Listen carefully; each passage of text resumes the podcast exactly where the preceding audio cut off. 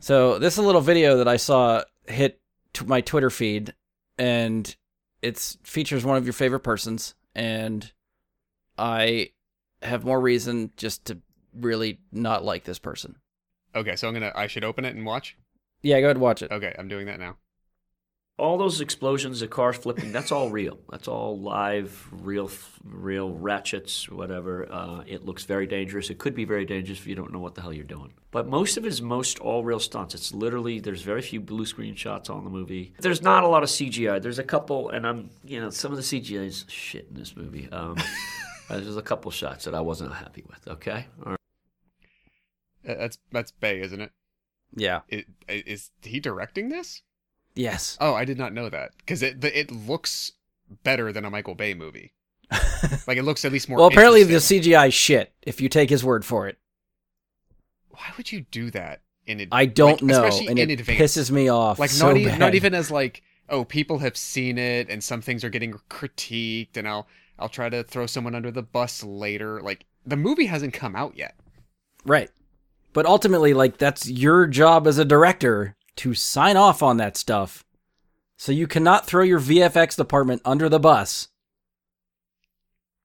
Yeah, I mean, come on, guys. It's it's not like uh, it's that you know some amazing animatronic gag of two rats humping in an attic a crawl space area for no goddamn reason other than a joke I wanted to take too far. It's not that level of genius, but the fact that I didn't see that movie until like three years ago, whenever it was, like I, I, I got that far through my life, like 15 years at least after that movie came out. I'm I'm happy sort of about that, but that will probably always be like the hill that I will die on in crucifying Michael Bay. I mean, between that and the second Transformers movie, when he makes a Transformers robot climb a pyramid, but also have testicles. Well, you see, it's funny because they're machines, but they're sentient and balls. Sure. Sure. Get it? I mean, I, the movie, this ambulance movie looked at least like a thriller, looked kind of like suspense, looked interesting enough. I was like, oh, okay, I, I, I'd- I'd be interested. I'm in for it. Like with the actors alone, I was like, this looks compelling. Yeah. Like, what kind of special effects could you be doing that you think are so bad that they're gonna like? Apparently, like, are they gonna stand out? you know, he just spent all that money making CG balls. He was fine with that, but whatever CG happened in ambulance, he that was that was where the line was.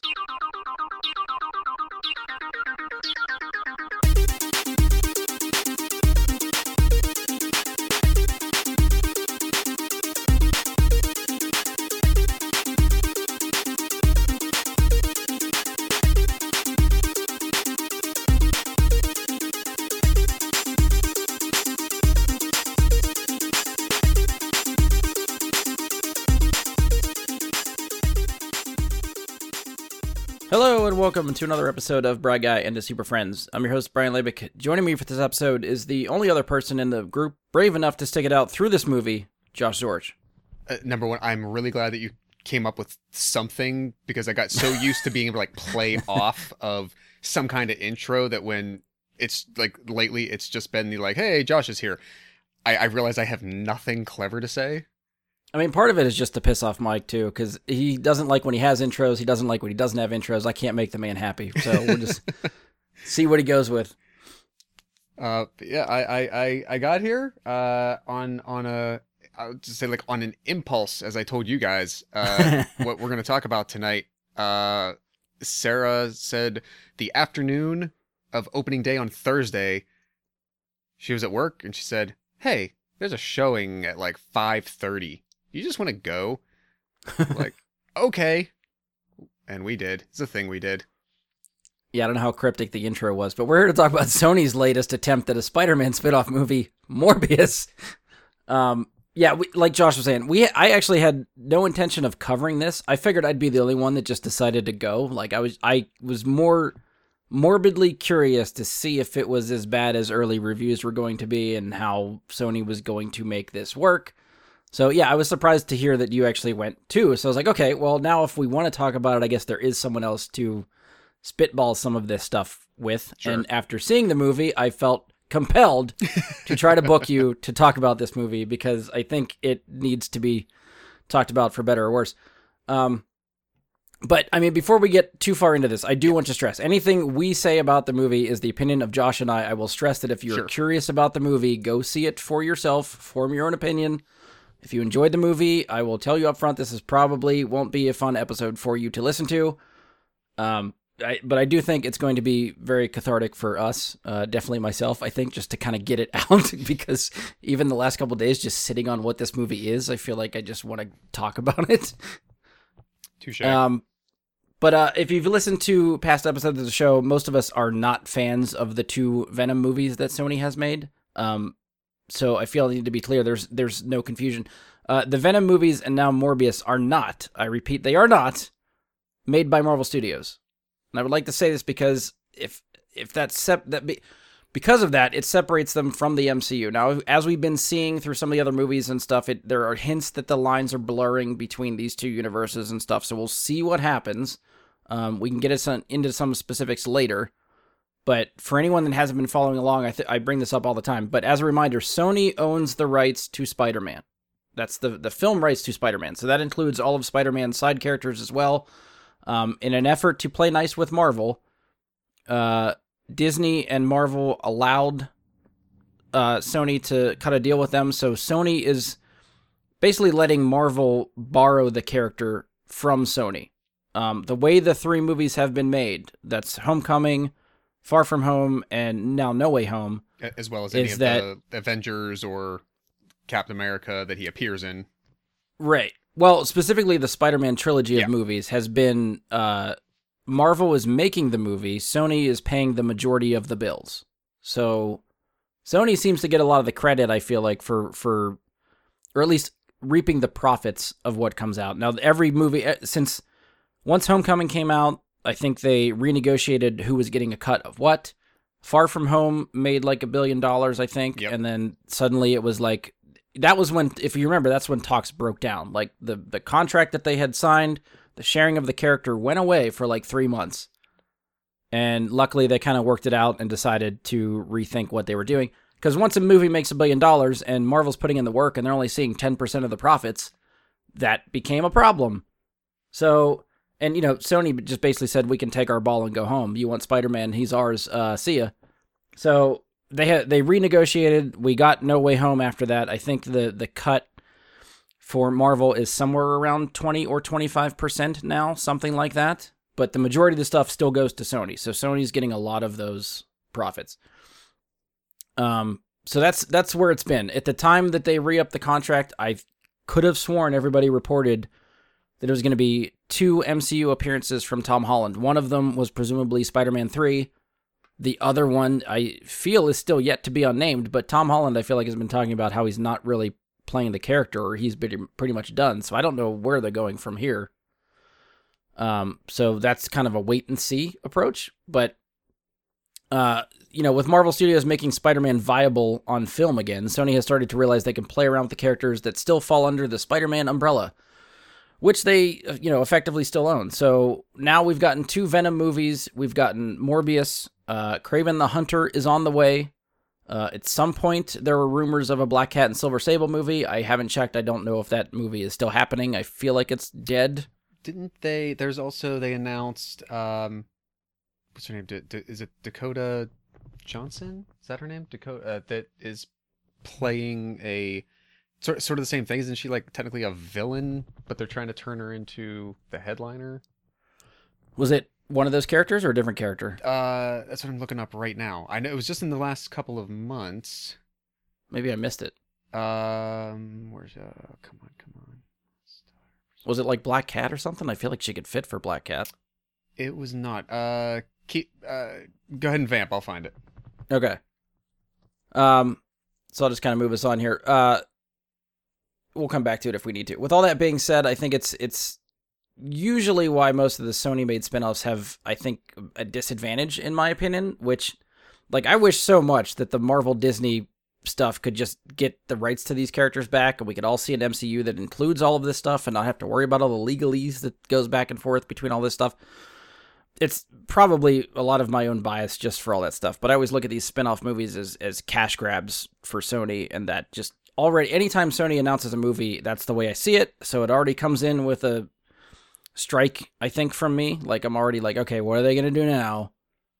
Um but Josh, I guess just to get your sort of feel of it, how do you feel about the the spin-off movies that we've seen so far? I guess really all we have to go on right now is two Venom movies and Morbius, but so Sony's version of Spider-Man stuff. What do you think? Right. Uh, let me put a pin in that and do a quick sidebar based on what I just Okay. said. So it is rumored that Dakota Johnson is in talks to play Madame Web. This Oh, that's this right, was like right. early February uh, of of this year that it came out. Um, that I guess like it will be like the title character. Like that is the who the movie is going to be about. There's a name, one of the screenwriters that I'm already um recognizing. It might be both who I'm pretty sure were on, were on Morbius. Um, Oh, are okay. mentioned in this article. Um, but that's just what that is. Okay. Um, okay, so I saw Venom in the fall of 2018 because, yeah, I guess like without Tom Hardy, I don't think I would have had any even curiosity based on what I saw. If I saw the Right. same trailers with a different person, um, I wouldn't have been, I wouldn't have cared. Mm. But I'm like, uh, it's it's okay. It's it's Bane coming back to to, to do Venom. All right. and then we all saw it, and we all said, "What the hell?" Which we've at least seen it twice, right? Because we saw it. You saw it in the theater when it came out. I I, saw it in the theater when it came out, and then we watched it again for Rewind Theater. We did, and if we were good at this, we would have that episode number on hand to. yeah, I knew we did it. I didn't But- take the time to look up what episode that was. It's early on. I think it's like number two or three. Yeah, we got to it real early. For something that wanted to go back and watch older movies, we really got to some new stuff very, very quickly. quickly. yeah. So I'd say listeners look for something around I don't know the fall of 2020 for uh for Rewind Theater uh episode of Venom. Um I I I didn't I do not have favorable views of Venom. okay. Um yeah. I That's what I remember. Oh yeah. Uh so uh 6 to 7 months after Venom 2 has released, I still have not seen it. I flat out refused even Okay. I flat out refused to see it in theaters even having the AMC subscription service knowing that somehow that still filters a certain cut of money to that movie's box office. Um, based on things that I actually just said before, like in our cold open discussion pre talk, granted, art cannot be assessed without paying first paying the price of admission. You you don't get to do that. So Yeah. I, I can't say that it is bad. I can say that based on previous experience, I had little desire to continue experiencing and consuming the related art. I mean, that would be the biggest blow for them, right? Just don't pay your money. I, like that's right. what they want. So if you if you can stick to your guns and do that, I I think I did see it based on the the AMC pass. So in Mhm. my mind, it always looks at like, oh yeah, I'm seeing it for free, but technically I've paid my subscription, so they're getting my money some way somehow. right. There's some percentage of whatever that relationship is of, of how that works that it's it's going to the totals. Um, Yeah. So as of now, so my birthday was at the beginning of March, and for the last month, I have had a free r- rental from Redbox to use that doesn't expire till June. I said even I I think I said when when when Venom 2 was announced I Yeah. said the only way that I will ever watch it is if there's some way I get it for free. Either through something like a free coupon or and I don't know how the Redbox thing would work out if there's still like a quarter that would somehow go to to to it so like I might wait till I find a copy at the library or something. yeah, yeah. That was the only way I said I was going to do it. So as of now, I, I'm pretty sure I'm going to use my free coupon for Sing 2 instead. Um, so I, I have not seen it. Uh, from what I've heard, it's it's it's on par with having a bad opinion of the first one.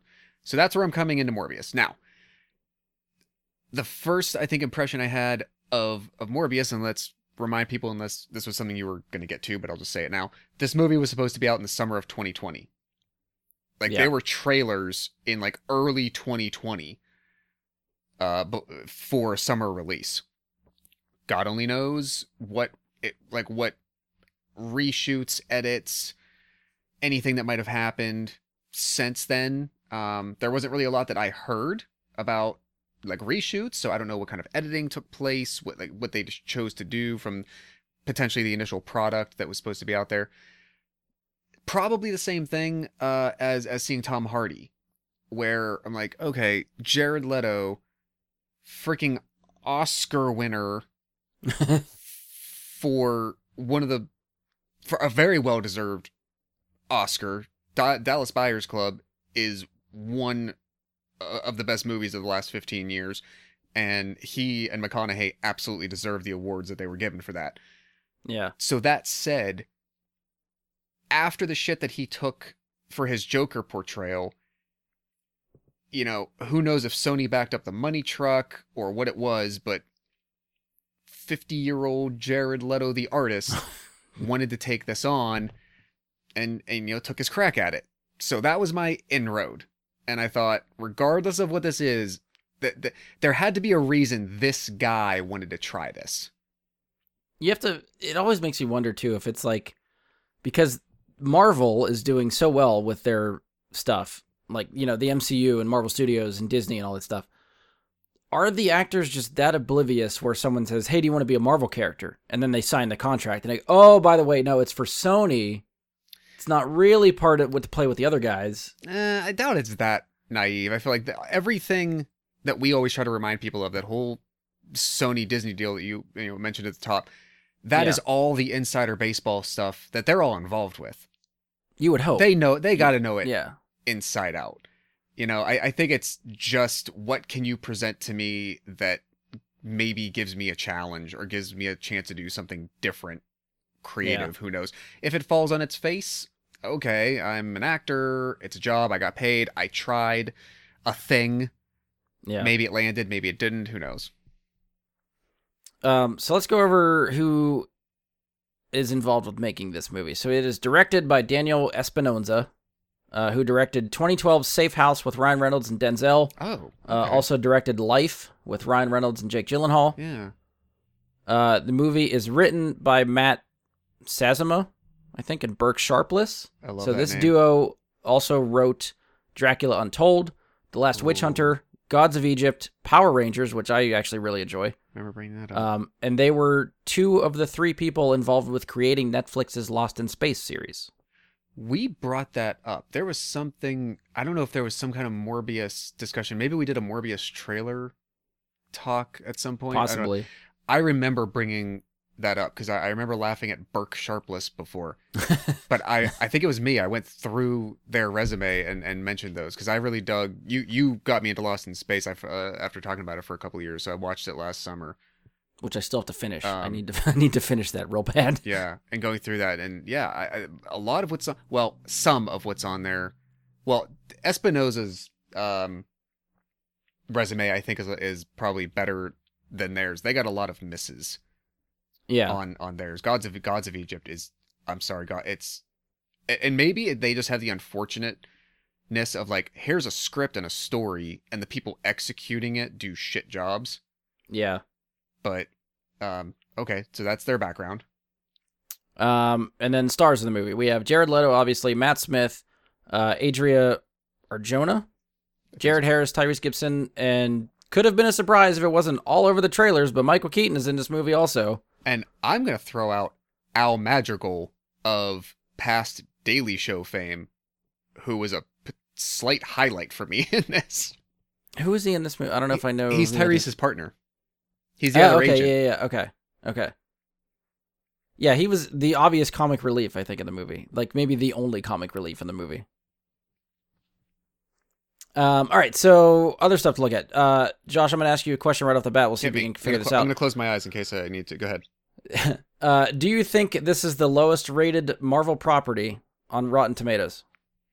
It shouldn't be, but since you're asking me, I'm going to presume the answer is yes. It is not.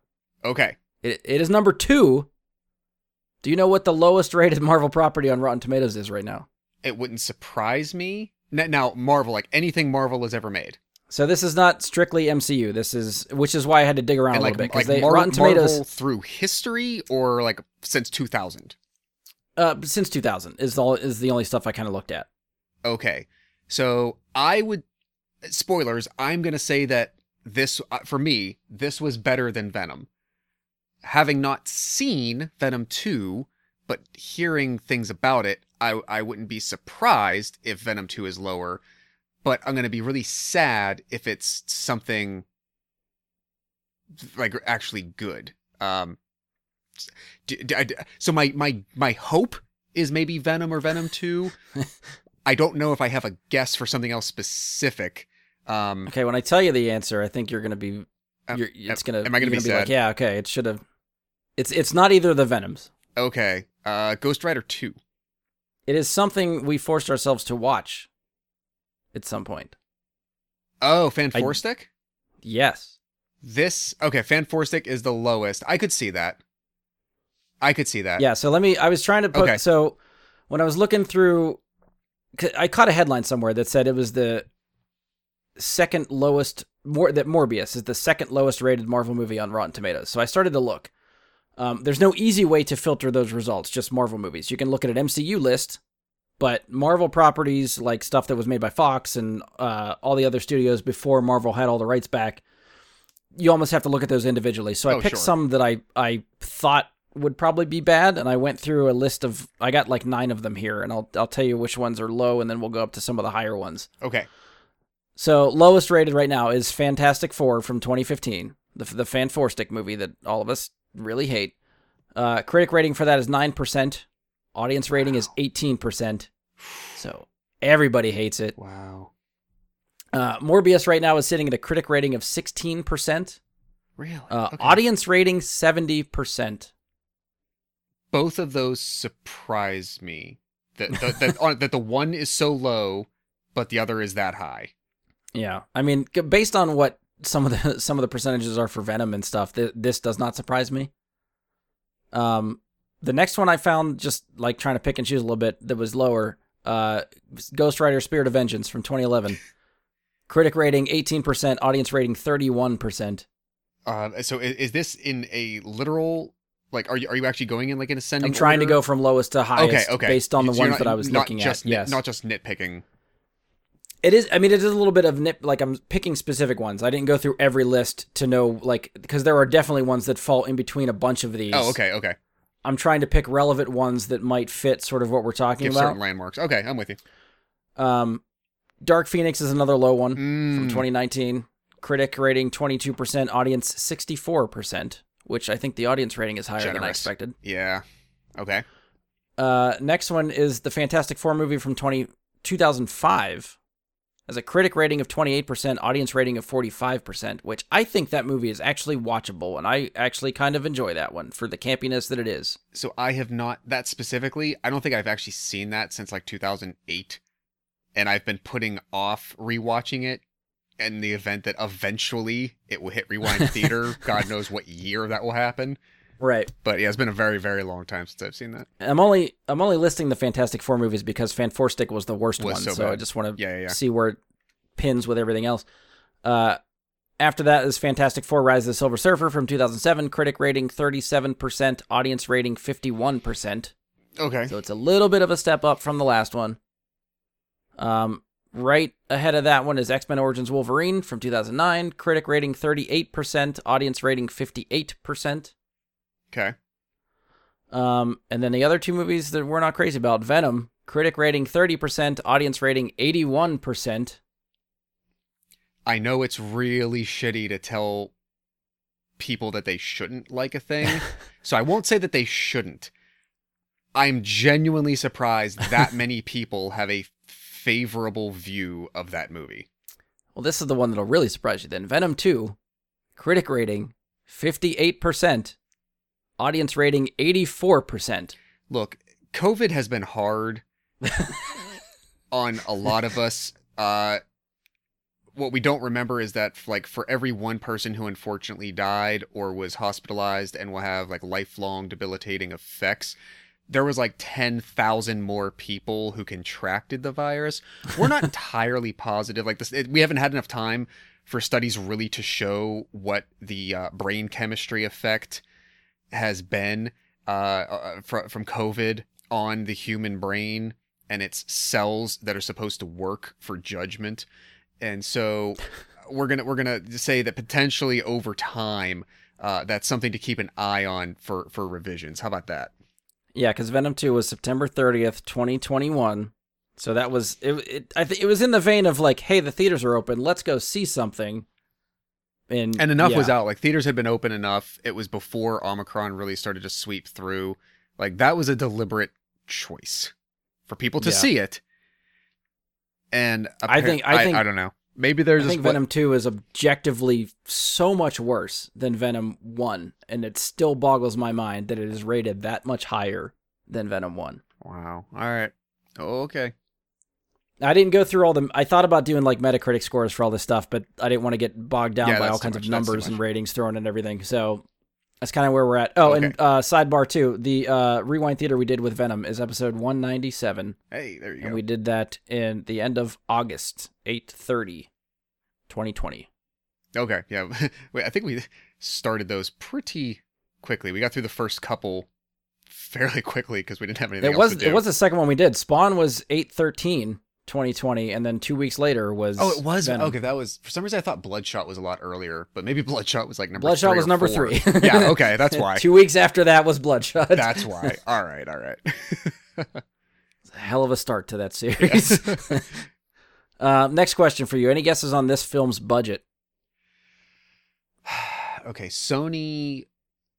Sony likes to think that more money means better product. That's been their problem since Spider-Man 3, especially with genre-based uh IP and and source material stuff. So, I'm going to throw out 195. So it's a lot lower than I would have thought. Okay. Uh, the the one that I was reading was 75 million, Okay. possibly upwards of 85 million, depending on some of the sources I was looking at. So somewhere in that range. It's under 100 million dollars for Morbius. Okay, fair. Um, so based on opening weekend, it made 39 million domestic, 45 million international. Current worldwide total was 89 million dollars. Mhm. So It's it's coming up on its second weekend. We'll see how it does. back. We're recording this before the weekend, so we'll know those numbers after this comes out. But I mean, really, if this movie makes 150 million dollars, which I feel like it could limp to, Yeah. that could be labeled a success for Sony. Uh, I mean, financially, sure. It's def- it definitely wouldn't be a failure, depending on how Hollywood accounting looks. You know, if something doesn't make eight times its budget, it seems like Yeah. whoever's in charge thinks it's a failure. So God only knows. So, for comparison's sake, Venom came out October 3rd, 2018. Domestic opening weekend for that was 80 million. So, it's twice as much as Morbius. Uh, domestic total for that movie was 213.5 million. International total 642.5 million dollars, I actually which thought that brought the worldwide to- total brought the worldwide total to 856 million. Oh, that's what I was thinking. The worldwide. Okay. Yeah, that's um, that's why. Venom 2, again, like we talked about, September 30th, 2021, domestic opening weekend, $90 million. It opened better than Venom 1. Uh, domestic total, pretty much right on with what Venom did $213.5 million. The difference is the international box office, which was only $288.5 million. and this is in the middle of the pandemic, too. So international box office it's hard to tell which theaters were open i feel like china was still closed and japan you know i don't know if theaters were open over there with everything that was going on certain international you know box office and theaters were probably still closed so that could have contributed to that um, it ended with a worldwide total of 502 million dollars which is still pretty good all things considered. I would agree. I know the uh, majority of our discussion will probably be left for spoiler stuff, but uh, before we get into the spoiler stuff, any general thoughts for the movie that you want to get out before we hit spoilery things? Um, Sony has a special effects problem. they they don't know, and who knows? It could be the choice of directors. It could be studio notes coming down. Some it just there were times where they just like piled it on to like there were sequences that I felt that were akin to Spider-Man 3. Uh Okay. Spider-Man 3 specific with to- with Tobey was of, of of the story problems that surrounded that what I distinctly remember sitting in a theater in 2007 watching that was they went so over the top with trying to make something look a certain way with special effects sequences that I remember actively thinking this is too much. This is like this is just a bad execution of of the intent, the idea, like whatever they're striving for, and it's almost like verbatim. Like there there's we'll call them. I mean, it's not really. We know the dude's a vampire. That's not a spoiler. That's the whole thing. Yeah. So like there are sequences in this movie where he is moving through the air and around scenery and in settings. You completely lose your your sense of direction. You can't distinguish. It's the Venom problem in a lot of the cases, especially like that uh, the the cli- climactic Venom fight from the first movie yeah. things just get muddled. You're looking at color, you can't see object, you can't see detail, you don't know where your orientation is. Um that is that, uh, now I will say um it seems like so the first like 20 minutes of this I I actually thought where it was the most solid part of the movie. Okay. Yeah. Um, I listened to something today that that really put it in perspective for me. Uh, that was reviewing this in a way, and it feels like there was more of a second act to this. Like, th- I don't know. Like they they removed a third of Act One and half of Act Two. and there's like there is a better story there. And there's a better movie that exists of this. Not like a director's cut not that kind of thing. But there's easily a better version of this that exists. Yeah. in in the abstract. Um but it got it definitely got lost and i don't want to say cut necessarily but just the execution of it faltered as as it goes along but it it's it start i i felt it started out pretty well Yeah, I think well I think one of the things you're like comparisons to Venom, I feel like they used the Venom story blueprint and just put it in Morbius. Like I feel ways. like you could pick a lot of the story beats from Venom and they just hit the same way in this movie. And I don't know if I mean I I feel like if you liked Venom and you liked Venom 2, this movie is for you. probably If you yeah. did not like care for either of those, I think you're not going to like this one. I think it does a lot of the same stuff. I don't know if Sony just doesn't know what to do or doesn't care, and they're. I almost get the sense that they're. It's, it's sort of the same problem they did with like the Amazing Spider-Man movies, where it's I feel like they're they're focused so squarely on what's coming next, they're not fixing the movie they have. Like I think they're trying to make this fit to whatever their ultimate plan is with with whatever they can do with the Spider-Man license or any other characters they're trying to make that they don't make a good movie. And I think that that's what Amazing Spider-Man 2 kind of suffered from is they were so focused on Sinister 6 and what comes next for Spider-Man that Spider-Man 2 was kind of a shit show a little bit. Like it could Yeah. have been a lot better. Yeah, I agree. Um, it it, it and it's like it, it's comparisons to Venom. The thing that I didn't at at first, what I don't understand is why they keep. And I guess it's because all they have, like they they have one main and uh, protagonist. They have Spider Man. Yeah. Everybody else related to him, who are not other incarnations of Spider Man, Spider Gwen, for instance, everybody else is the villain. Everyone else is his rogues gallery. That's what they bought the rights to. So if you can't make Spider-Man movies yet, all you can do is make films about the villains, but nobody wants to see movie after movie of a villain being a villain. So I guess they're trying to take a crack shot. Like, and I, I said this probably since we ever did the first Venom review, is that they failed miserably in trying to make you care or reframe Venom as an anti-hero. Yeah. Maybe he was at certain points. I, I, I've, you know, never been deep into the comics with him, so I, I don't know. Maybe people started to see him as that at some point. But the version they presented on screen with Tom Hardy is not an anti-hero whatso frickin' ever. Yeah. He's an anti-hero with multiple personality disorder. Like that that's all it kind of is.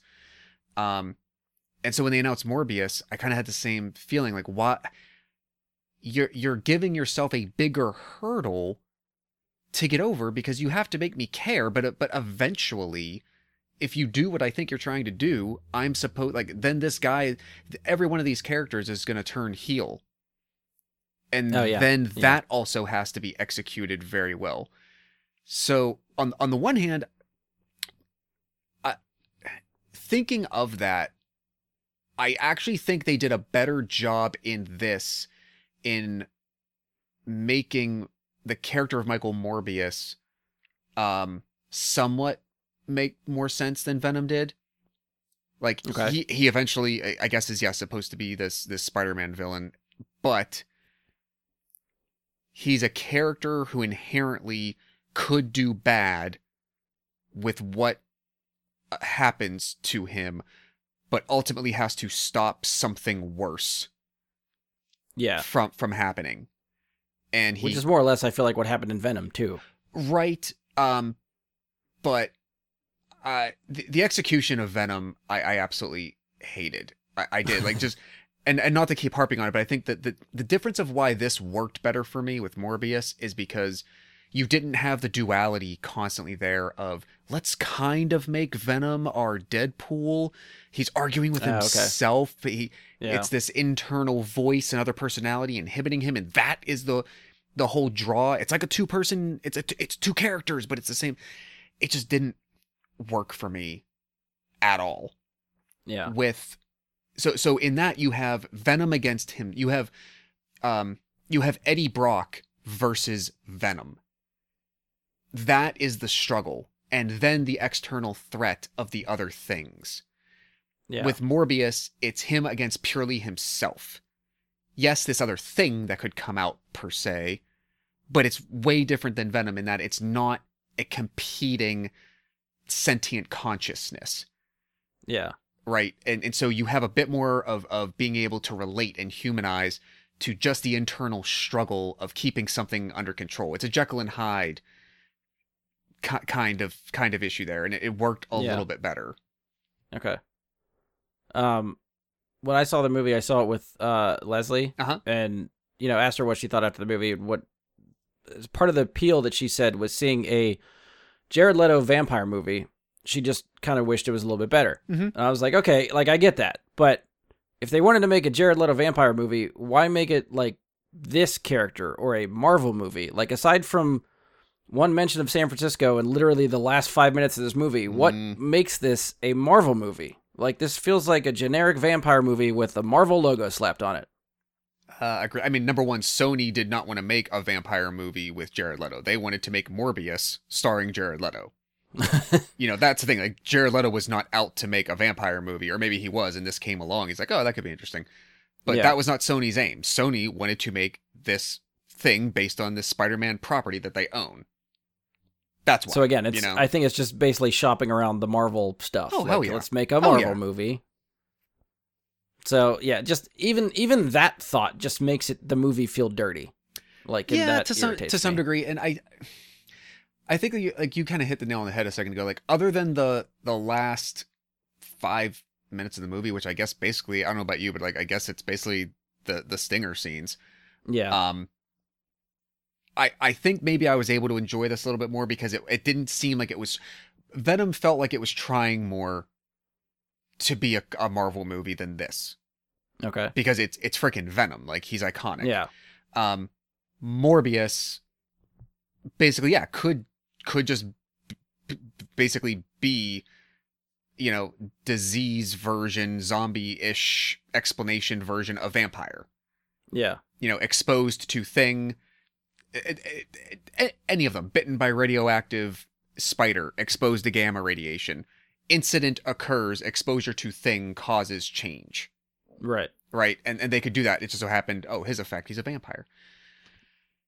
Um, just yeah, I don't know. I, I what what other what other specifics might or generalities might you have? Because we might need to crack into specifics. Yeah, I think I think we're at the point where we need to get into the spoiler stuff because even just mentioning the the stinger type stuff, I'm ready to just fucking dig into that one. So, all right, let's hit it.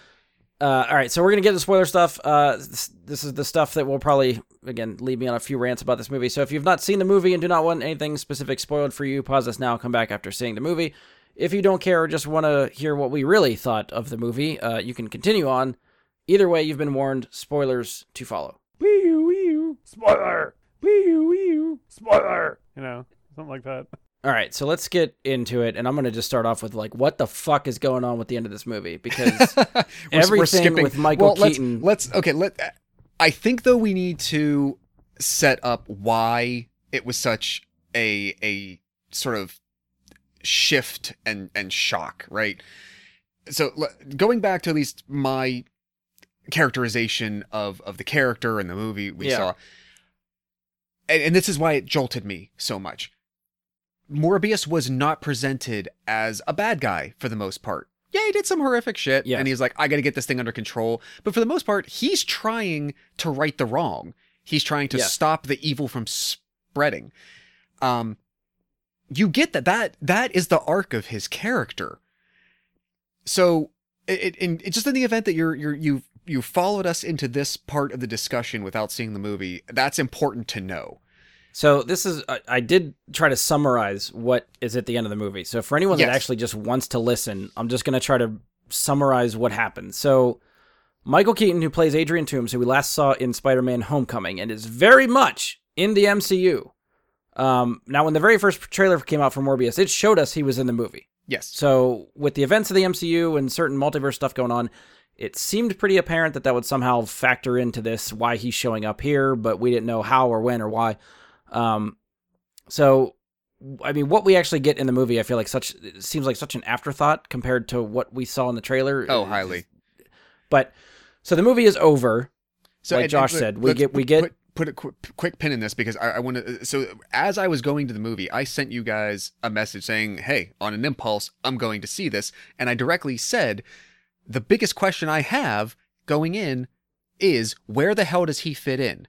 Be- Yeah. Because specifically from the trailers that were released, um, you see Morbius, and you see this in the film. You see Morbius pass public art, public posters, something, images of the Spider-Man that we know that says murderer Yeah. with like graffitied over it.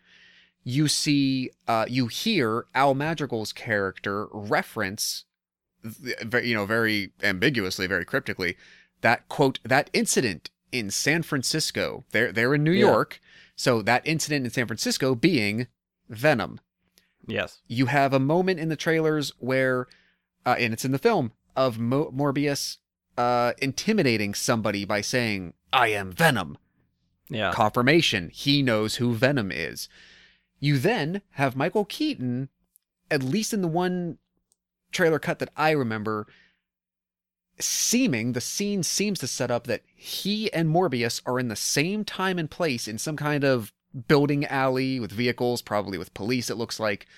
And he, Keaton's character, says, directed at Jared Leto, hey, hey, Doc, we should keep in touch, that sort of thing. Yeah. So you have those amalgam of circumstances within the the the. If if we if, if it is saying from the beginning that Morbius and Venom are in the same place, Spider-Man has never been established to exist in that world. Yeah. Spider-Man himself. Then, number one, where the hell are these Spider-Man murderer murals coming from? Even before Toomes shows up. So before you get too far into it, too, the the Spider-Man mirror that's on the sidewalk when he escapes prison and is like on a on a graffiti wall, Yeah. like you said, or something. i remember that from the trailer. Do you remember that in the movie? Because I feel like I was looking for it and didn't see it. Uh, okay, if you're asking me right now, gun to my head, hundred percent, I could not confirm and re- like Because say I'm under I the impression they took it out. So I'd ha- oh god, I, I even had to hate to say like I'd have to watch it again. Um, I remember them from the trailer more than I specifically remember them from the movie. Granted, Right. Yeah, me too. So uh, maybe, and maybe specifically because for what they ended up doing, that was an edit. Maybe they took that out of the final product. So then, yes. so then you now establish, even in the trailers, that Michael Keaton's Vulture, Adrian Toomes, exists in the same time and place as Morbius. You're like, how the hell do we get there? Yeah. Going in, those were already things they presented to us, and that circle needed to be squared. So that's where we go in. So, okay, unpinning, sidebar over. Continue. What do we see? So yeah, so at this point the movie is over, and then we see a hole in the sky, just like in No Way Home, just like ripping reality in No Way Home. Adrian Toomes just appears in a prison cell, complete seems to be completely fine that he's somewhere else. Really adjusts very quickly. Um, there's some sort of news report about an upcoming upcoming trial for him because he suddenly reappeared and as he's in prison. They don't know what to do with him. Because this universe does not know who this person is. Yeah. The next thing we see is Morbius driving down a, a dirt road somewhere, goes to a field. He's out there to meet someone. Who does he meet? Uh, we see Vulture in a new fucking Vulture suit, which one doesn't make any sense because all the tech is from the MCU. So where the fuck does he get that suit from? Um, then when he talks to Morbius, he says he has no idea how he got here. It must have has something to do with Spider-Man, which is completely new to Morbius, who has never met or heard of Spider-Man before. Do not know what that is and why. Right? Why? Why would Toomes even give a shit that it had Yeah, to do just- with him at all? Real quick to blame Spider-Man for whatever fucking reason. And then he says the, to the Vulture, and then the Vulture says that people like them talking to Morbius should quote unquote team up and do some good. So I don't know if this is villain talk for bad stuff or if they're actually trying to be heroes in this world because, like you said, Morbius was actually trying to do good the last time we saw him. He's trying to atone for what he did. He's trying not to kill anybody. All that stuff. And then Morbius ends it with by saying intriguing, and then we fade to black. Now there's a lot to digest here Yes. my biggest question is and, and this goes back to his Adrian Toomes' arc from Homecoming. Mhm. So why is he not worried at all about getting back to his wife and daughter? Right? the entire fucking arc of his character in that movie. Right, because at, presumably, I'm going to take a shot. Well, no, yeah, we, we do know the ar- the timeline of when he went to jail in Homecoming is ha, has and and to the point where the the rift in reality occurs to transport him is is post blip and post return. Yeah. So at minimum, like six to seven years has Probably. passed Yeah. since the end of Homecoming. Like he's been in jail. So that whole time, like, well, yeah, whatever has happened gives no indication that he's even freaked out that he has transported parallel universes. He like, says something about the food being better. That's all we get. A, he's not really a science guy. Like, yes, they saw aliens in New York and he knows like holes opened in space. Like he knows that. yeah. But I'd still be a little freaked out. You would think. Um, and and then yes, like doesn't seem to give a shit that I, I guess my wife and daughter are perhaps gone forever. So his ambition or his motivation is not how do I maybe get back to where I came from, where my life is. right. No, let me His- seek out this guy maybe that I've heard about on the news recently. He And- beelines it to Morbius, who is in the papers as a convicted murderer. Yeah, and decides that's the guy I need to help me kill Spider-Man possibly, not get back home. if if that's what he meant. Yeah, and I don't I don't agree. I, I I'm with you. I'm not sure now that you're saying it. I'm not sure if it's like right the villain talk of like let's do some good, i.e. bad stuff. Right. If so, why? Like it se- it seems like he got out to me. It seems like he got out of Homecoming knowing that most of the reason that he was doing what he did was because of the way that the supposed heroes were uh, uncaringly in his eyes dicking over the average person Right. In his But by- eyes, he is Robin Hood. In a way yeah Uh, but he's not really giving it back. He's more like, yeah, he's kind of keeping it for himself. But A selfish Robin Hood. uh, in a, in a way, right? And part of me feels that a bit of his redemptive, par- a little bit of redemptive arc in the stinger of that scene of like meeting the Scorpion is like, I'm not giving up Spider-Man. I owe him one. right. I don't know what I'm supposed to believe his character gives a crap about in this other place. Yeah. Is he just gonna go do some criming? Is he is he still on the criming? I, I don't understand it. And and if if the conclusion is nope, we're the bad guys. Let's get us together because we're the bad guys. Sinister Six, here we go. That's where it's going. And we're gonna get that Spider-Man eventually. Then the whole arc, and this is probably where you fell f- with it too. The whole arc of Morbius's entire movie that we just watched for 90 minutes is completely eradicated. Yes. Yes. That for no reason he seemingly turns on a dime. Yeah. I, You're interpreting bad, good. Oh, bad stuff. Yeah, we're gonna do bad stuff. Why?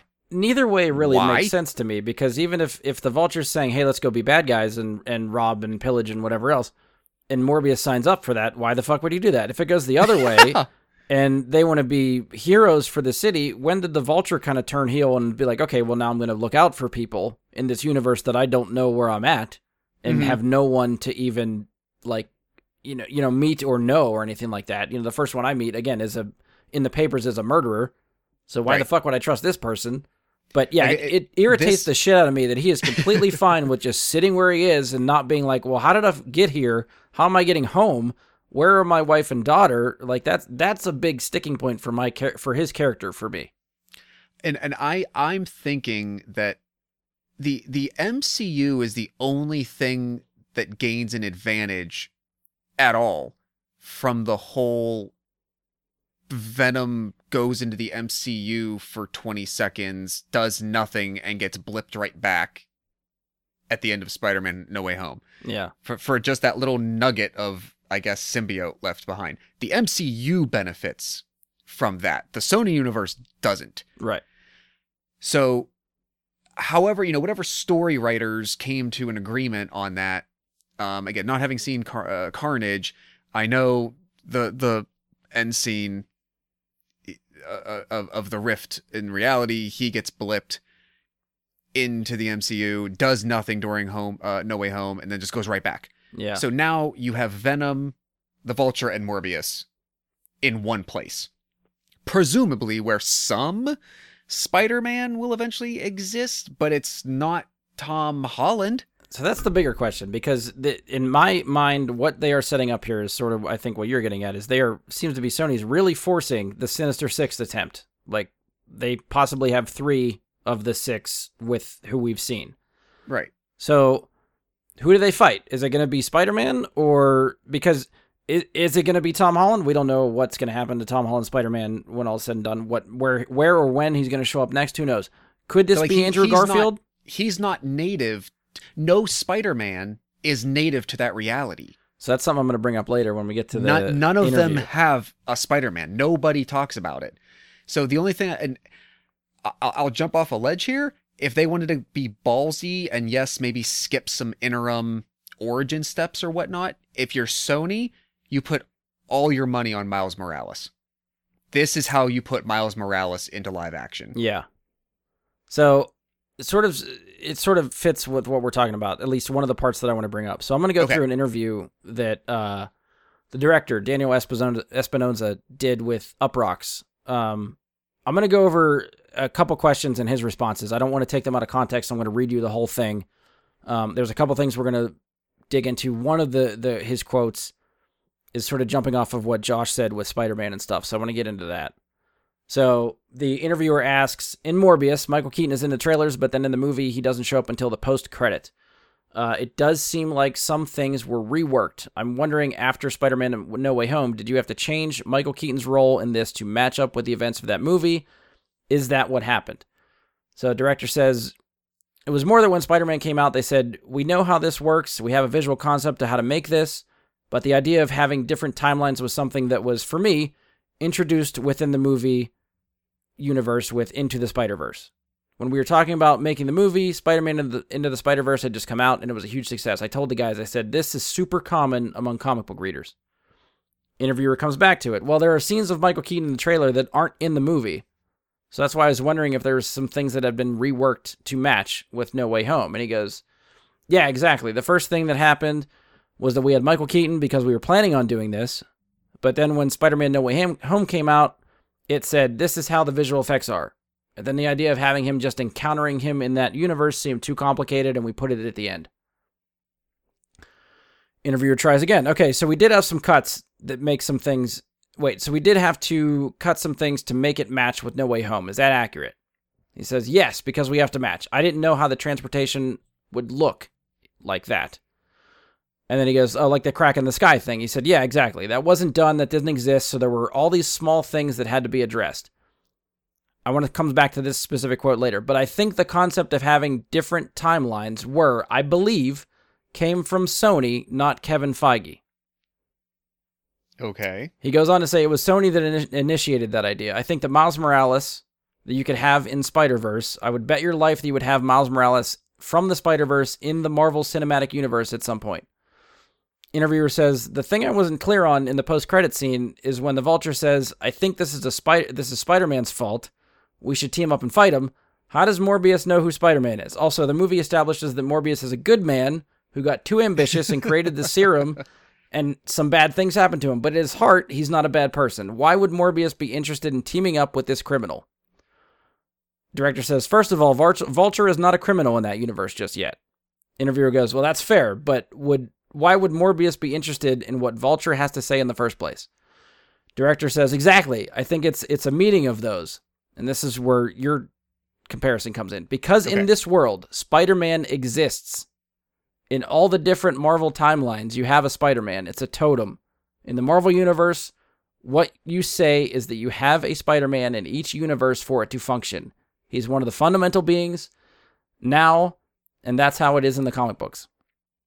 Interviewer asks, okay, sure, but there's nothing in the movie that establishes that Morbius has any beef with Spider Man whatsoever.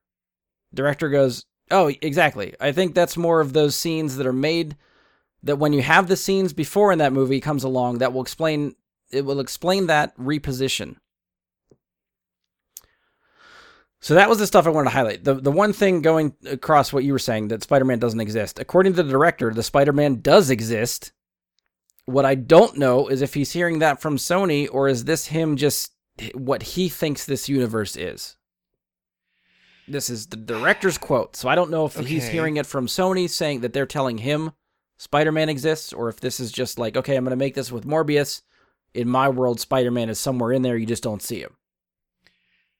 Okay, so your interpretation of those comments is that um so it's it's almost like he was given marching orders. Like here here's the framework of the movie I'm making, but some of these other elements might exist and we need to try to shoehorn certain details to fit that, but we're not necessarily giving you the assurances or the direct answers. Or and I, I get it. It could be one of those things where he was told absolute direct things but is not in a position to be allowed to share them. Right.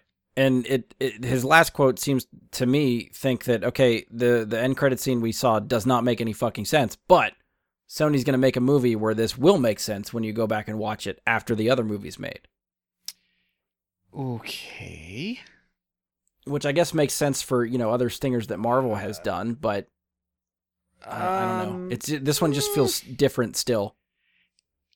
maybe once or twice in small mostly insignificant details uh has i feel that marvel like marvel does not really use especially like its stingers to retcon their own plot holes Oh yeah. Yes. I agree or or fix story beats that they realize yeah we actually do need to change direction um and we didn't account for that anywhere else so now we're going to include this that doesn't really that's not that's that's not how they utilize that tool Yeah.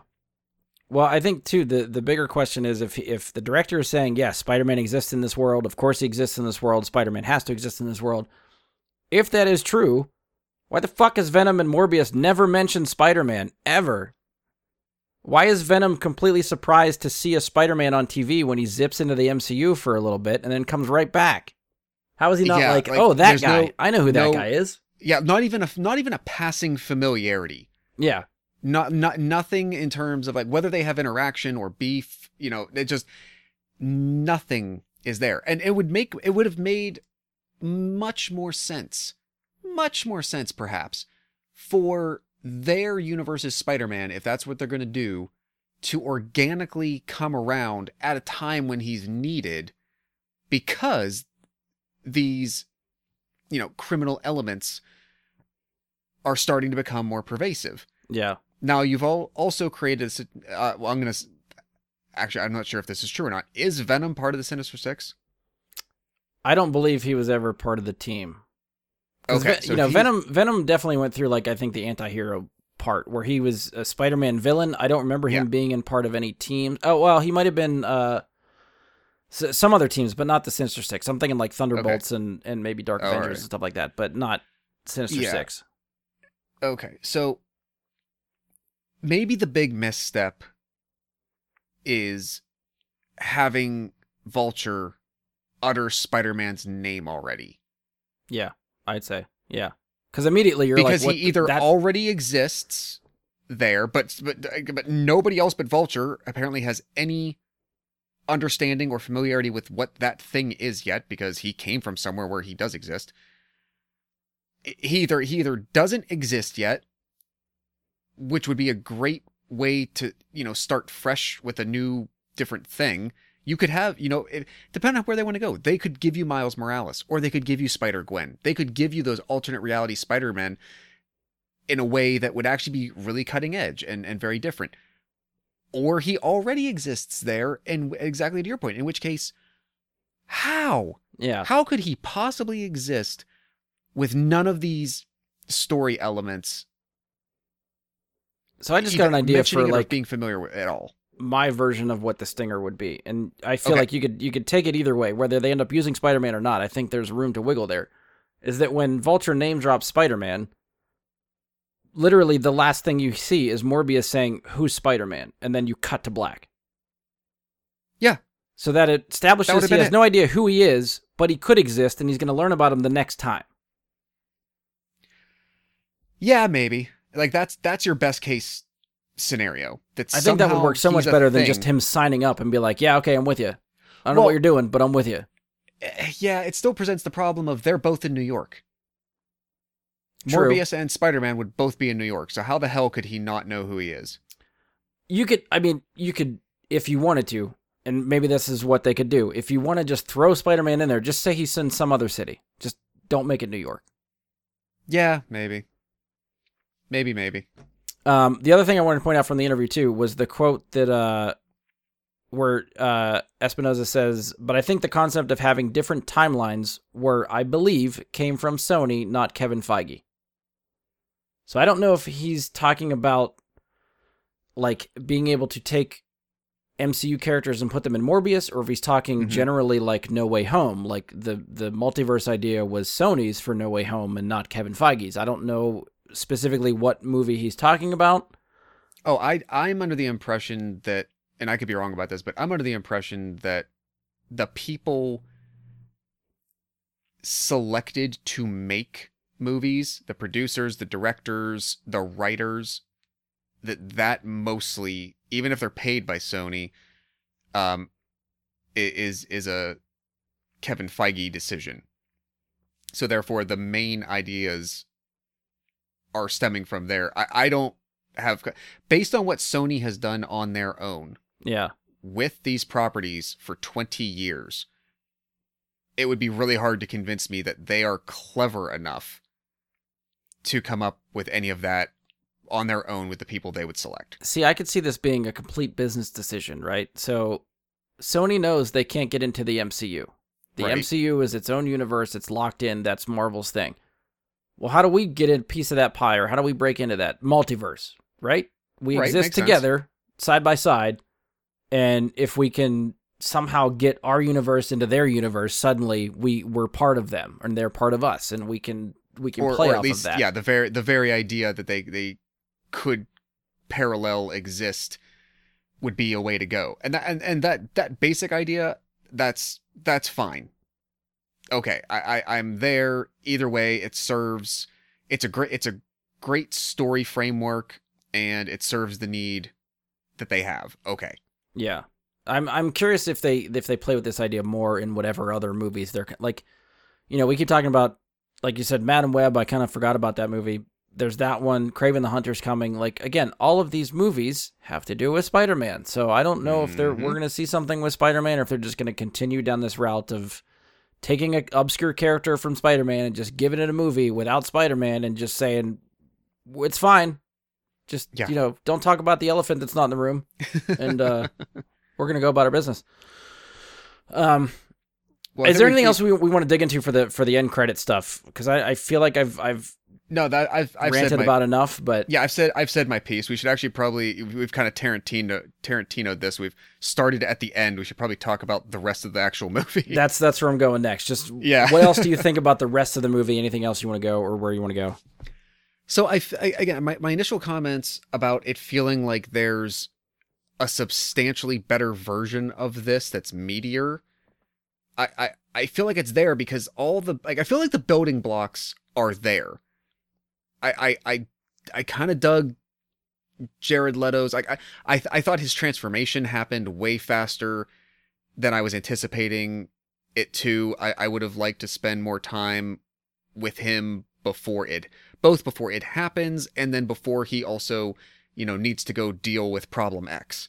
Yeah, Um I feel like act 2 there you know there was just more that needed I needed more time with Matt Smith oh yeah, with with with, with Milo or or Lucien. Um, his like he, I don't.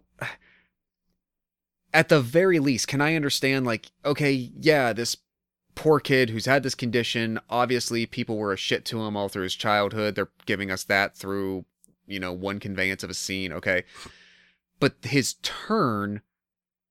You, you got to really just take for granted and run with it that okay, that's his background. He's been given something that makes his life easier. Now he's on a power trip and he's immediately going to go from 0 to 100.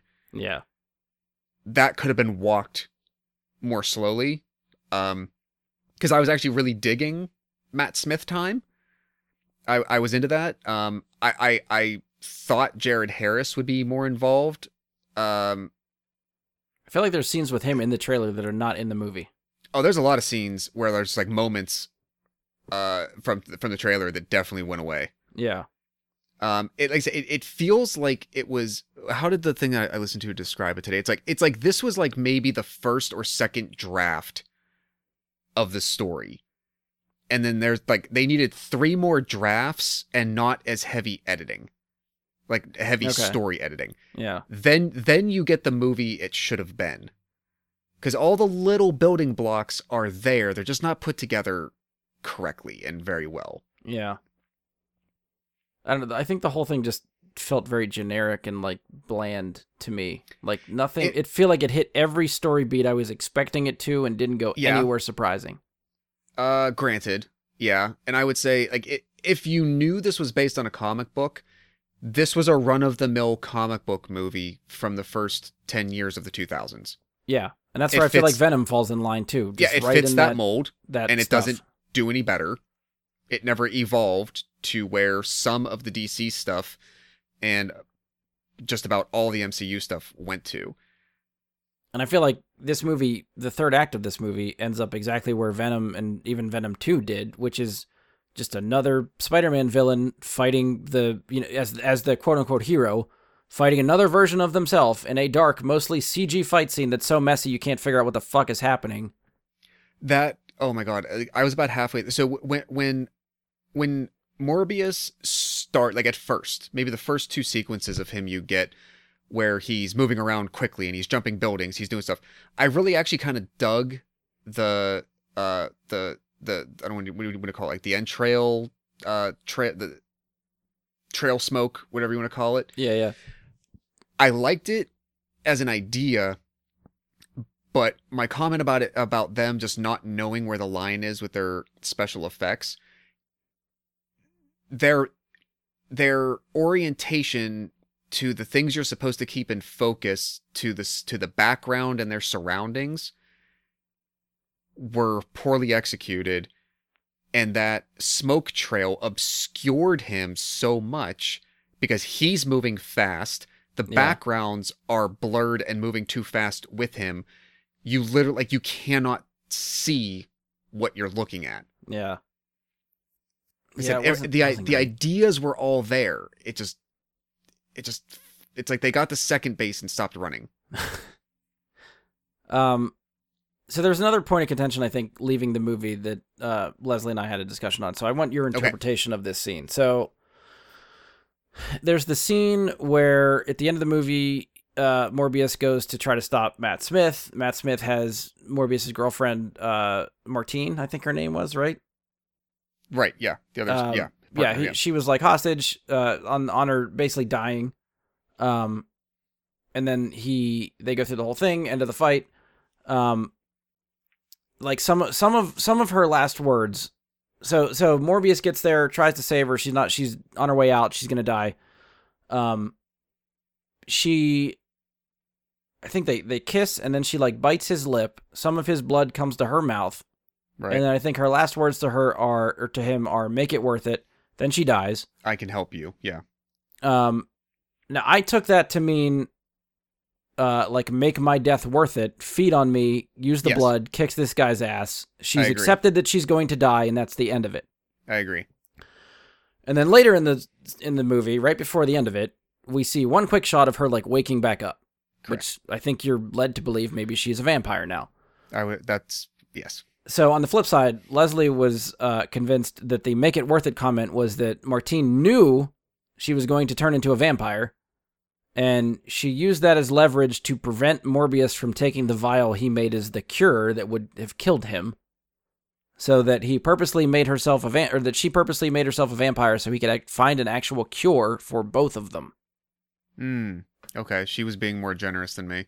Yeah, I didn't. That's I that's a thought that better was that's a better much. movie than I watched.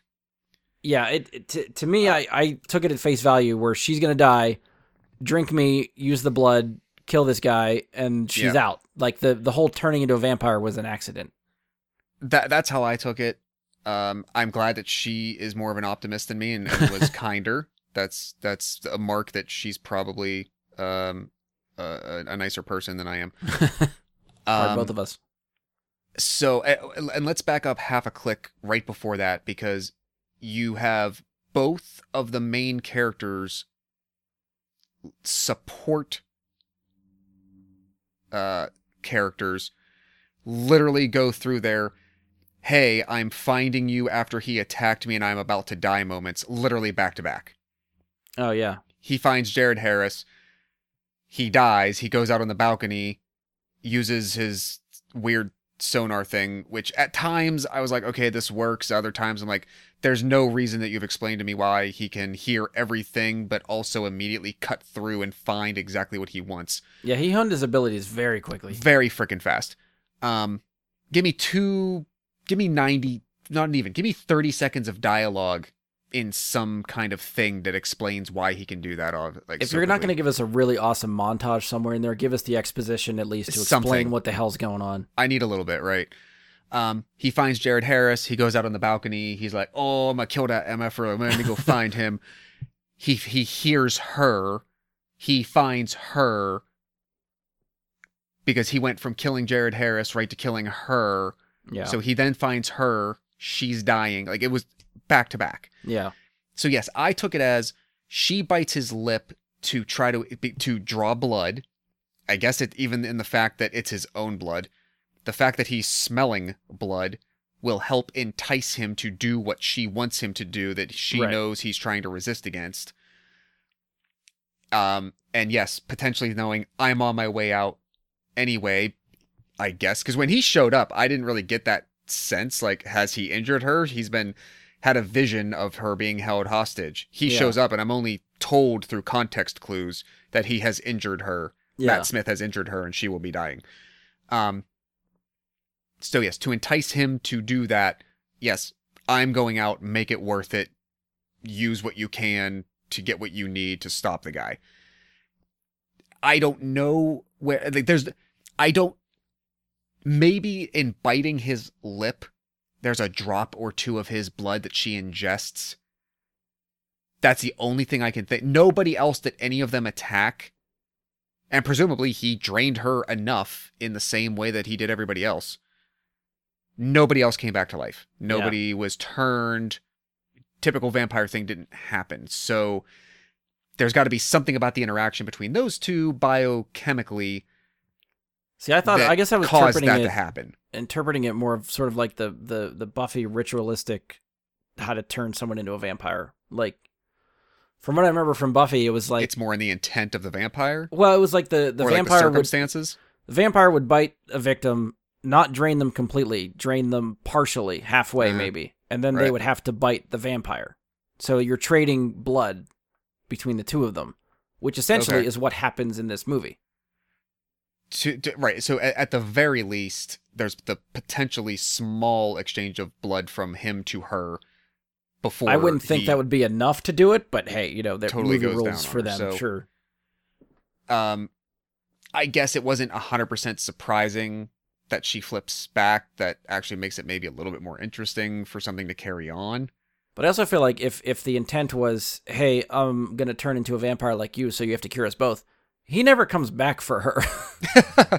that which means that right and that's what tells me that there was no there was no reason that well okay i was about It's like you never say- even see him like go back there to try to even just take care of the Right. body and possibly bury her and be like, oh shit, And she's they- gone.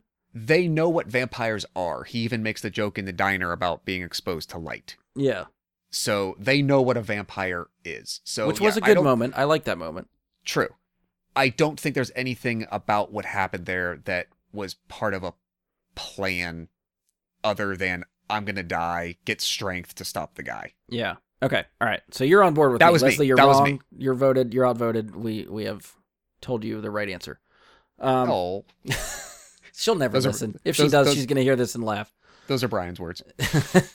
um, Matt Smith villain. I know you talked about it, but what do you think of uh, his turn as the villain? Not too bad. He was he was pretty interesting once he uh, you know, became a shithead. Um, Everybody likes I ju- playing bad, right? So it seems worked. like he's having fun. Yeah, um, I, I, said- I just, I needed more of the time with him as a regular person to really fully buy his his turn. Like, Yeah. drunk with power happened immediately, and not only drug with power, but like got ability, and now I'm a completely three thousand percent homicidal killer. Don't care. Yeah. like all that went i instantly. There was there was no turn. There was no there was it, it just went. Once he was there and that, because that was the majority of his character. Like he was weak for a scene then basically like a scene and a half later after we meet him as an adult he uh you know i guess he stole serum that we never saw So that was a big thing for me because I i so assumed he- that is what like that I, I knew that's what they weren't showing us before it happened However, and I made a point to look for this. So Morbius makes the two vials, right, of the the serum that were Right. making him turn into a vampire. He Yeah. put them on the counter. Mhm. Matt Smith's character shows up to help him when he's having one of his breakdowns. He leaves. Next time we see him, he's all vampire In between those two scenes, There's uh, another shot of both vials still there. yes, Correct. he never takes one. So that's to me So such a plot because that's why I was like, okay, he can't. I was I was waiting for that to be the signal that one of the vials was missing, and then you, if you're paying attention, you can go, oh, okay, he's gonna turn, and then Mhm. later you just see him as the as the vampire villain guy, and I'm like, wait, that doesn't make any fucking sense because the, nothing left the counter. Yep. So okay, you caught that too, because I made it a point to look for that. I thought that's what the movie was trying to tell me that it couldn't like. The movie was so obviously setting him up to be the villain. When the two vials were still on the counter, I said, "Oh, okay, they might actually do something different, and it's not going to be him." Mhm. But no, they they still did it somehow. They just don't tell you how. Yes. Okay, all right. So we're on the same page there too. We are definitely on the same page with that. Um, I I thought he did a good job. I some of the uh villainy stuff, like again, I just think people have fun playing the bad guy, which it seemed like he was just having fun. It was on a character standpoint, I think, like you said, maybe too over the top too quickly, but hey, it was kind of fun to watch. Yeah. Um, his dancing with himself, getting getting dressed the one time, I thought was probably one of his better scenes. oh, speaking of that specifically, so we're watching it, and I, I turned to Sarah and I said, and you probably don't have a reference for this, but for anyone that does, I got really big American Psycho vibes from that. okay. Uh, if you're familiar with it, it's a movie from like 2000, I think, with Christian Bale, and he plays. It's fine. Jared Leto is in that. Um, he plays a I don't know at the minimum sociopath at the at maximum like definitely like homicidal killer. But a big part of it is also you're kind of questioning by the end like is everything that he like he's the biggest narcissist in the world but by the end you actually have to question yourself as to whether everything you just watched was in his own head Yeah. and you're actually not sure but the like very specifically the um the nice clothing the the self-absorption combined with a complete like obvious amoral um just just being intent like everything about whatever he's about to do the notion of right and wrong morals ethics like it doesn't exist anymore Yeah. and literally that sequence of him like getting ready in his fancy fancy suit clothes and whatnot absolutely reminded me of of the idea of uh, certain parts of American Psycho. Yeah. Okay. Um, one thing that did bug me about Matt Smith's, well, not it's not his fault. I think it the the CG for his vampirism stuff reminded me so much of just crappy Buffy makeup. Like it, Okay. looked like a vampire out of Buffy, which I feel like I expected better for a movie. I think the difference being that Buffy never like Buffy wouldn't have had the budget or the the tech at the time. Like I feel like you know when when Michael turns, like the the vampire face for him is an actual transformation. Yeah, with with Matt Smith, they did a lot more of I'm not always show. He was more comfortable digressing his face into more of the bat look casually. Whereas when Michael lost control, he always went full kilter. And so you had like the whole, especially like the mouth, the elongated mouth, the big teeth, the whole Yeah. thing. I think Matt Smith they were showing um was more subtly giving into it as a normal part of himself. So you got Okay. more of just the basic bat face structure and the, the di- difference I was going to say is like they obviously did all that by CGI Yeah. whereas something like Buffy would have had to do it by like practical prosthetics. right. Right. But but the general anatomy, the look yeah, I think of just the, like the shape of the was- face, the way they did the In- however he looks much. when he's a vampire, just reminded me so much of what they look like on Buffy.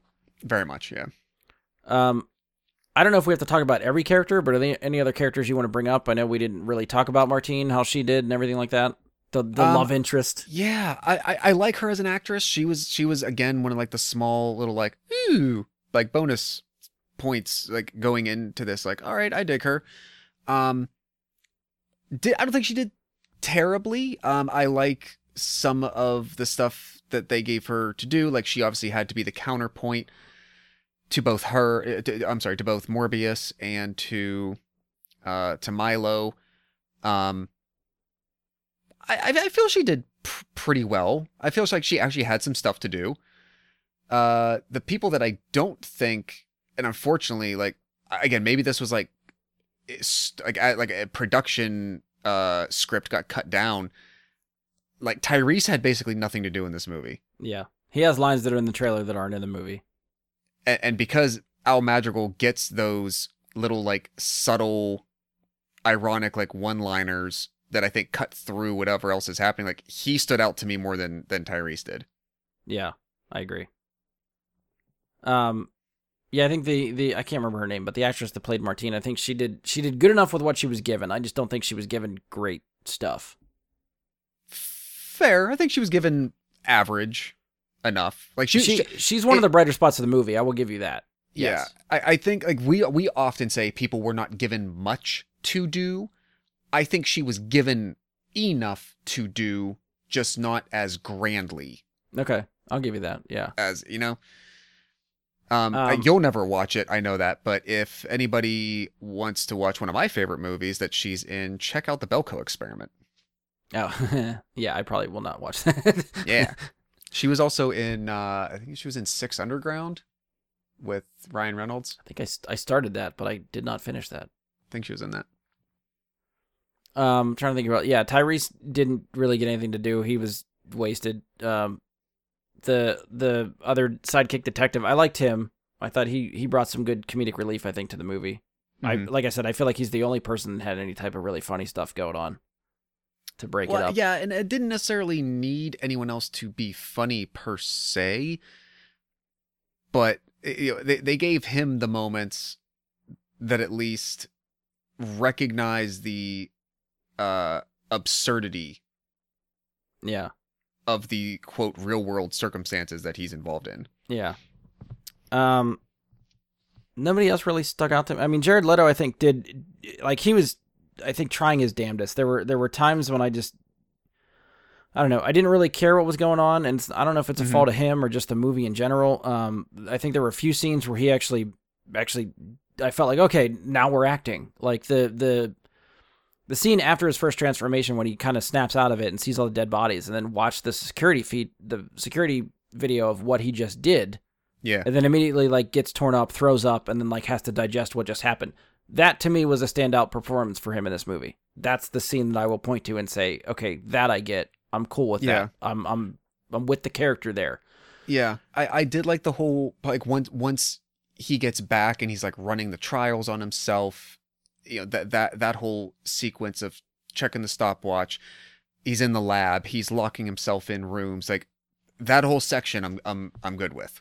Yeah, I think yeah, that was part of the better stuff too. But yeah, I But- think everything but, else I'm just But to of your eh. point, I think the major story beats, everything was telegraphed. It was Yes. very general. Like I, I, audiences have read enough books. Audiences have seen enough movies. At at this point, there was nothing shocking, surprising. There were no left turns. It, it just it, you ex- everything that happened you expected to happen. Yeah. Um, trying to think where else we want to go. Anything else? Uh, eh, well, anything, anything good, like whether it's actor scene moments, anything that uh, I know we've been kind of crapping on for a while, but anything that stuck out to you that you would enjoyed. Yeah, well, uh, yeah, we've. I mean, there, there's. Uh, I hate to say, it, I I feel there's a lot to crap on, but I also feel that we have tried to find the highlights where we could. Um, n- unfortunately, nothing else. I mean, this didn't. Nothing about the score stuck with me. This definitely wasn't a movie that they tried to like, you know, utilize, you know, a good pop song somewhere along the way to anchor your memory to the scene or anything like. I yeah. there wasn't really much else that stuck with me. The only thing, uh, I, I was again, Leslie told me to bring this up because it was a point that she wanted to make, uh, Mhm. which fine w- looked fine, but the uh, I don't know if uh, we'll see if you get this reference. The the the bat Hadoken that uh Morbius pulls in the in the final fight, No. like you know Street Fighter, how Ryu does the. Oh, okay. So he like gets the bats around him, and then he literally like kind of, almost like Oh, an anime I move, like gathers mean. them up and then like throws them. I see. Yeah. Okay. It was the see what you did stupidest fucking thing in the world, but you know, it just the fact that I think you can call it a bat Hadoken, she's very excited about that. So there you go, Leslie. It's in the episode. I've done my diligence. Um, I don't know. I I don't know if there's really anything else to, to say. I, I we could wrap up with a rating. I have a couple other ancillary questions, but um, if, if you think we can rip through them, go ahead. Uh, so I guess just like based on reviews and possibly disappointing box office, do you think this will have any effect on Sony's future Spider-Man universe plans, or will they finally get to their own Sinister Six movie, which I feel like they're pushing towards? Or They're they're gonna keep going. No, we've it's been five or six years. Every time we talk about this, we're like they'll hit a pothole and they'll just have to do X. It's not gonna happen. it would have been different, I They're- think, if if Venom tanked. If the first make- movie out of the, maybe. the gate tanked, then it Yeah. would have been a sign. But I think the That freight train it- is rolling. and from I everything I'm learning about Kraven is second and third hand, but everybody that talks about that character it talks about it in this very glowing way and says like if you can do this right, this would actually be really really cool. If that's already in the works, like I've heard nothing about director announcements, casting, release dates, nothing. I It's all like very- a director might be attached. I know Aaron Taylor Johnson is cast as Kraven the Hunter. Okay, you are right. That I did I did forget that. That's right. Um maybe that could somehow say if I I don't know. I, I every time we say that it's going to have some kind of side effect, it doesn't and it's not. Yeah, I, I, yeah, I don't think it's it's gonna it's not gonna slow them down. Like I said, No. I think this freight chain's going. They they have a plan. They're gonna do it regardless because the the difference here is not like when Spider Man, Amazing Spider Man movies were coming out and they did two of them and then realized, hey, the box office returns are not coming back. They didn't have Marvel movies in the MCU to keep them afloat with that stuff. Like Marvel's gonna keep making movies. They're gonna keep people interested in Marvel properties that's basically I think it's a lot of what Sony has to do is just say, hey, this is another ancillary Spider-Man villain and it's a Marvel property, so we're going to make a movie and it's still going to get people to see it. Cuz I don't think people know the difference between what's in the MCU and what's not, so uh, it's going to get money by accident, I think at this point too. Whether it's good or uh, bad. Possibly. I don't know.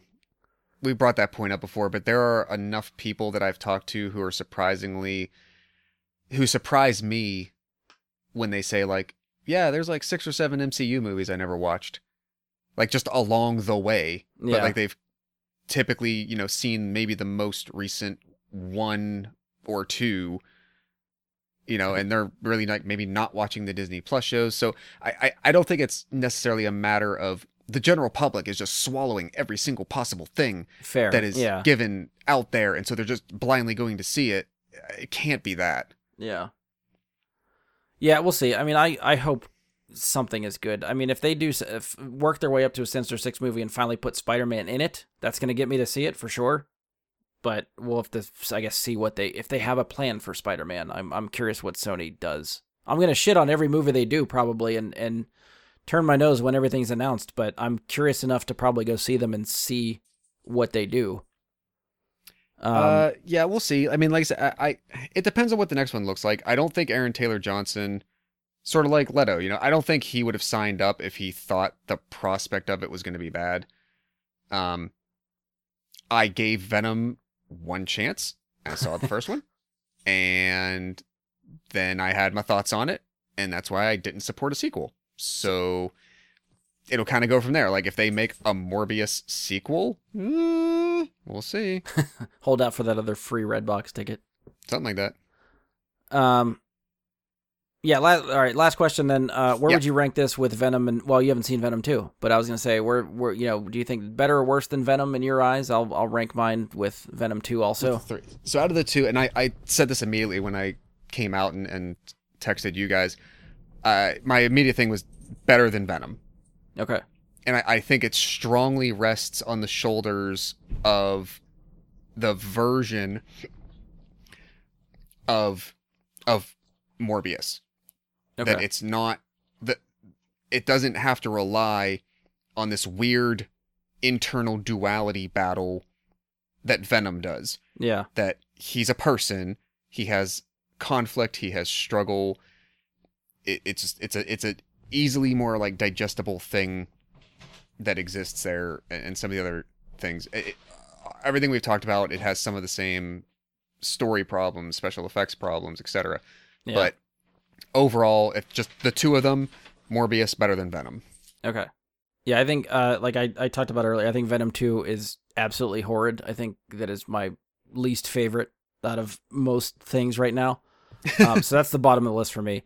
Venom I don't like, but I feel like could be watchable for most people. I think you can just get through it and it's Fair. probably not great, but you could still be fine with it. It's almost like a like a make fun of a bad movie type of thing, like a, Okay. just how ridiculously stupid some of the crap is. Um, I think Morbius falls in the middle between those two. I think it's it's better than Venom 2, but I don't think it's as rewatchable as maybe what like Venom would be. Gotcha. So I'm putting it somewhere in the middle there. Okay. So we'll wrap up with our rating out of ten. Um, have you thought about it? Do you have a rating have. ready? Okay. I do. And so I before I do this, I know a lot of this is app, apples to oranges. Um, and, and we're not like keeping you know a big master list of stuff except you know out of re- rewind theater and whatnot. I don't remember what I gave Venom in rewind theater. I don't have that accessible. Ian is the scorekeeper. Um, but I'm going to amend my Batman rating first. So I think I gave Batman. I think I get. I gave talking about the a s- Batman. The Batman. Yes. Okay. I think I gave it a seven. Uh, yeah, I don't remember. sou- I think I started at seven. I'm at least gonna bump this to a seven point five Okay. for for the Batman, because I'm gonna start Morbius. I'm gonna start Morbius at a five. Okay. Higher than I thought. I I don't think it's complete dog shit, Okay. and three four years ago when we were ranking movies, we easily would have said like, "Oh, this movie sucks. It's like a two. and as as much as we've done this, especially in the last couple years with Rewind and whatnot, I feel like I'm starting to like fine tune my thoughts a bit more. Yeah. So it's not the worst. It is a bit of like right up the middle, nothing special about it.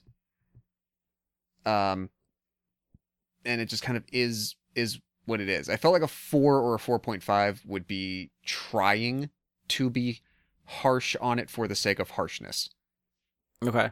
for for myself. So that's why it's going to get a 5, but I needed to create some distance more distance between this Yeah. and the Batman. So that's that's why I amended that. So that's where I Okay. am. Um. Yeah, I'm gonna go lower. Uh, All right. I'm I'm looking at 2.5 for me out of 10. I Okay. I if, like I'm thinking if I would rate Venom 1 probably in the 3 or 4 range, Venom 2 would definitely probably be a 1 1.5, so hitting the middle ground there somewhere 2.5 for me is where this one falls. Okay. So again, I mean, nothing against whoever listens to this, and if you like Morbius, more power to you. I it is not my cup of tea, and it's not something I'm probably gonna rewatch unless I absolutely have to.